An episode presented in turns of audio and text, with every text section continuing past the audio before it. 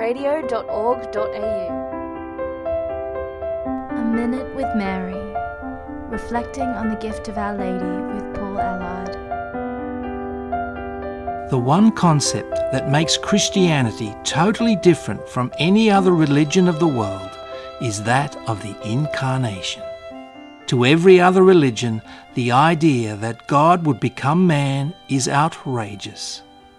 And a critical aspect of the Incarnation is, of course, Mary's yes.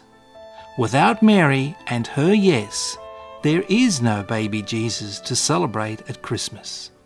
So, right from the start, Mary's role in our redemption has been foundational.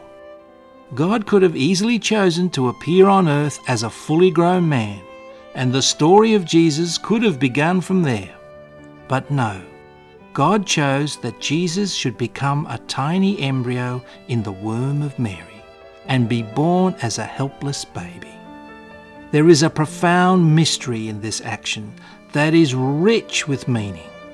But on a basic level, this mystery reveals that through Mary, God has sanctified families, motherhood, and human life, even as an embryo, and in a special way, God has gifted Mary as the mother of Jesus many unique privileges.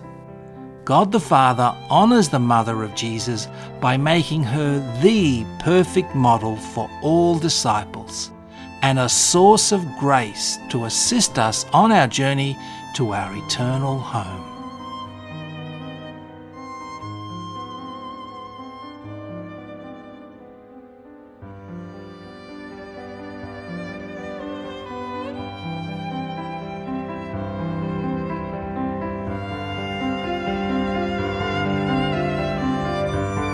I'm Paul Ellard, and you've been listening to A Minute with Mary.